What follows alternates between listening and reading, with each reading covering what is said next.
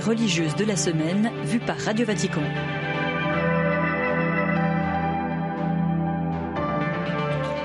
Bonsoir à toutes et à tous, soyez les bienvenus dans cette nouvelle édition de Vox Mundi en direct du Vatican.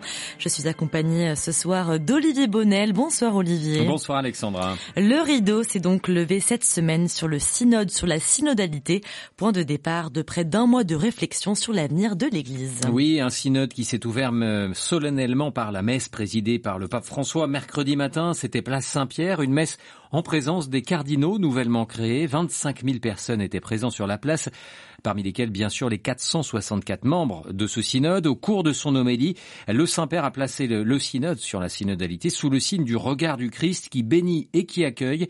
Il a surtout tenu à rappeler ce que ne devait pas être un synode selon lui. On l'écoute. Chers frères cardinaux, frères évêques, Sœurs et frères, nous sommes à l'ouverture de l'Assemblée synodale et nous n'avons pas besoin d'un regard immanent fait de stratégies humaines, de calculs politiques ou de batailles idéologiques. Si le synode donnait cette permission, celui-ci ouvrirait cette porte, celui-là cette autre porte. Cela ne sert à rien. Nous ne sommes pas ici pour mener une réunion parlementaire ou un plan de réforme. Le synode, chers frères et sœurs, n'est pas un parlement. Le protagoniste est l'Esprit Saint. C'est mercredi euh, après-midi que les participants à ce synode sont entrés euh, dans le vif du sujet, Olivier. Oui, avec la première congrégation générale dans cette euh, immense salle Paul VI du Vatican où se tiennent d'ordinaire des audiences générales et où les participants sont rassemblés en petite table ronde. C'est François qui a ouvert les travaux, rappelant ce qu'il avait dit le matin. Le synode n'est pas un parlement, une rencontre pastorale pour résoudre tel ou tel problème. Non, c'est un lieu pour s'écouter les uns les autres. Le pape qui n'a pas hésité à évoquer les tensions qu'il y avait pu avoir lors de synodes précédents et la pression médiatique qui s'est emparée de certains sujets. Lorsqu'il y a eu le synode sur la famille, l'opinion publique faite par les mondains parmi nous, a-t-il dit, a porté sur la communion aux divorcés et ainsi nous sommes rentrés dans le synode. Quand il y a eu le synode pour l'Amazonie, il s'agissait des viriprobati et ainsi nous sommes rentrés dans le synode. Un clair avertissement, Alexandra, contre les bavardages à l'extérieur de la part du souverain pontife. Le pape a donc posé les bases de la couverture médiatique de cette assemblée synodale en demandant aux journalistes de bien faire leur travail, c'est-à-dire selon lui que les personnes de bonne volonté comprennent que même dans l'Église, il y a la priorité de l'écoute. François a donc invité à un jeûne de la parole et un temps de pause durant ce synode. L'écoute est une dimension essentielle de cette assemblée synodale. Et justement, à ce sujet, je vous propose d'écouter le théologien jésuite Christophe Théobald que nous avions interrogé avant le début des travaux. L'évêque de Rome, donc qui exerce en même temps la fonction de Pierre, il a au fond une fonction d'arbitrage, c'est-à-dire sa première tâche c'est d'écouter jusqu'au bout. C'est peut-être la chose la plus difficile parce que c'est une écoute non pas de son église particulière romaine, mais de toutes les églises. Et ce que les évêques, les uns des autres et les autres représentants et témoins vont dire? Donc l'écoute jusqu'au bout. Alors ensuite, évidemment, je dirais, il est euh, celui qui est l'homme du lien. Autrefois, on disait le pontifex, n'est-ce pas? Le pontifex, c'est le constructeur de ponts.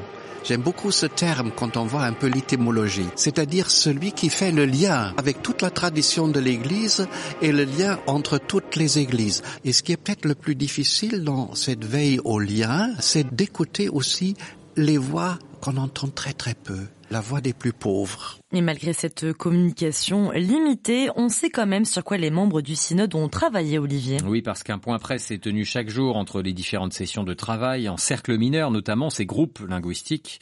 Parmi les thèmes discutés, l'écuménisme, la révision des structures de l'Église, les abus, le dialogue interreligieux ou encore l'option pour les pauvres.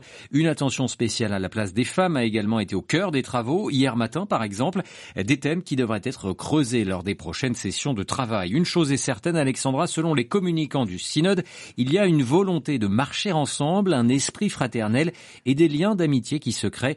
Je vous propose d'écouter l'archevêque de Kinshasa en République démocratique du Congo, le cardinal Fridolin Ambongo. Il était l'un des invités au point presse ce samedi en début d'après-midi. En venant ici, chacun est venu avec ses espérances. Pas seulement nous en Afrique, je suppose aussi que chaque participant est venu un peu avec ses idées, mais rendu ici depuis que nous avons commencé à entrer doucement dans le processus synodal, je constate, et je le fais avec émerveillement, que ce synode n'est pas comme les trois autres auxquels j'ai participé. Pourquoi? Les autres synodes, en venant ici, on savait plus ou moins comment les choses allaient se terminer. Mais celui-ci, non. C'est dire l'importance qui est accordée à la recherche dans la vérité de la volonté de Dieu, la volonté de l'Esprit Saint sur son Église à ce moment historique de l'Église. Nous commençons à nous rendre compte que aucun, personne d'entre nous n'est venu avec un agenda qu'il va essayer de faire passer, comme on a vu dans certains synodes.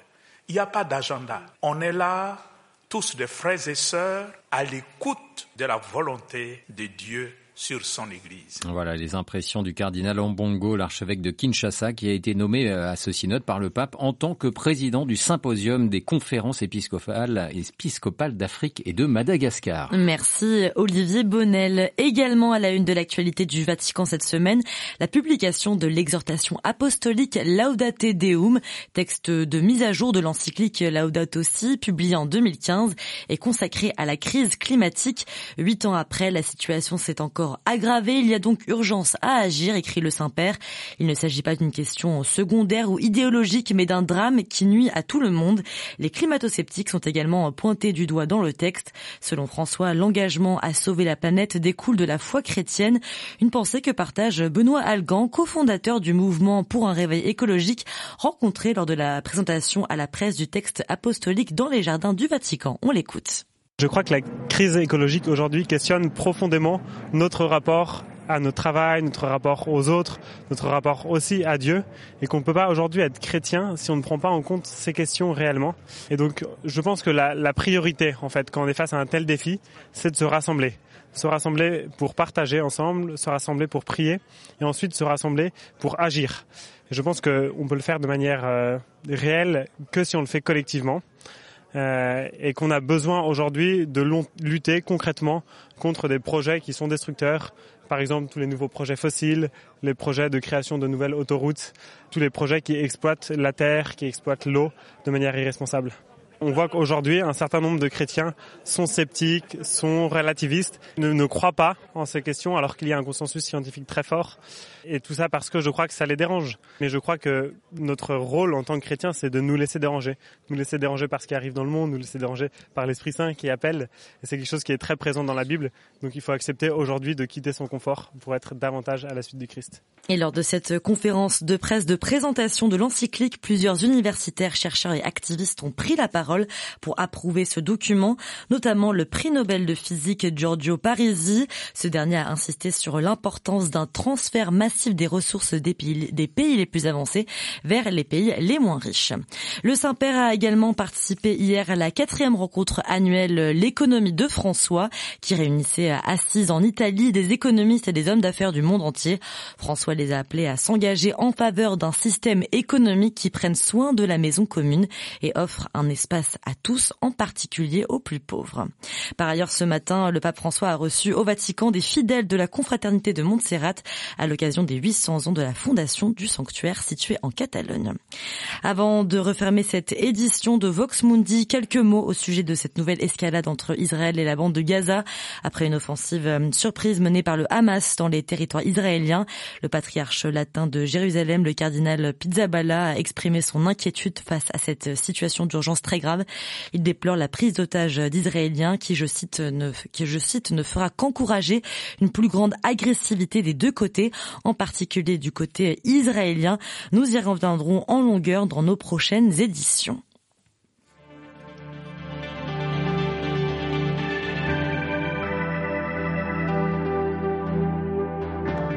Ainsi s'achève notre magazine Vox Mundi. Merci pour votre écoute et votre fidélité. Retour de l'information lundi matin à 8h30 heure de Rome.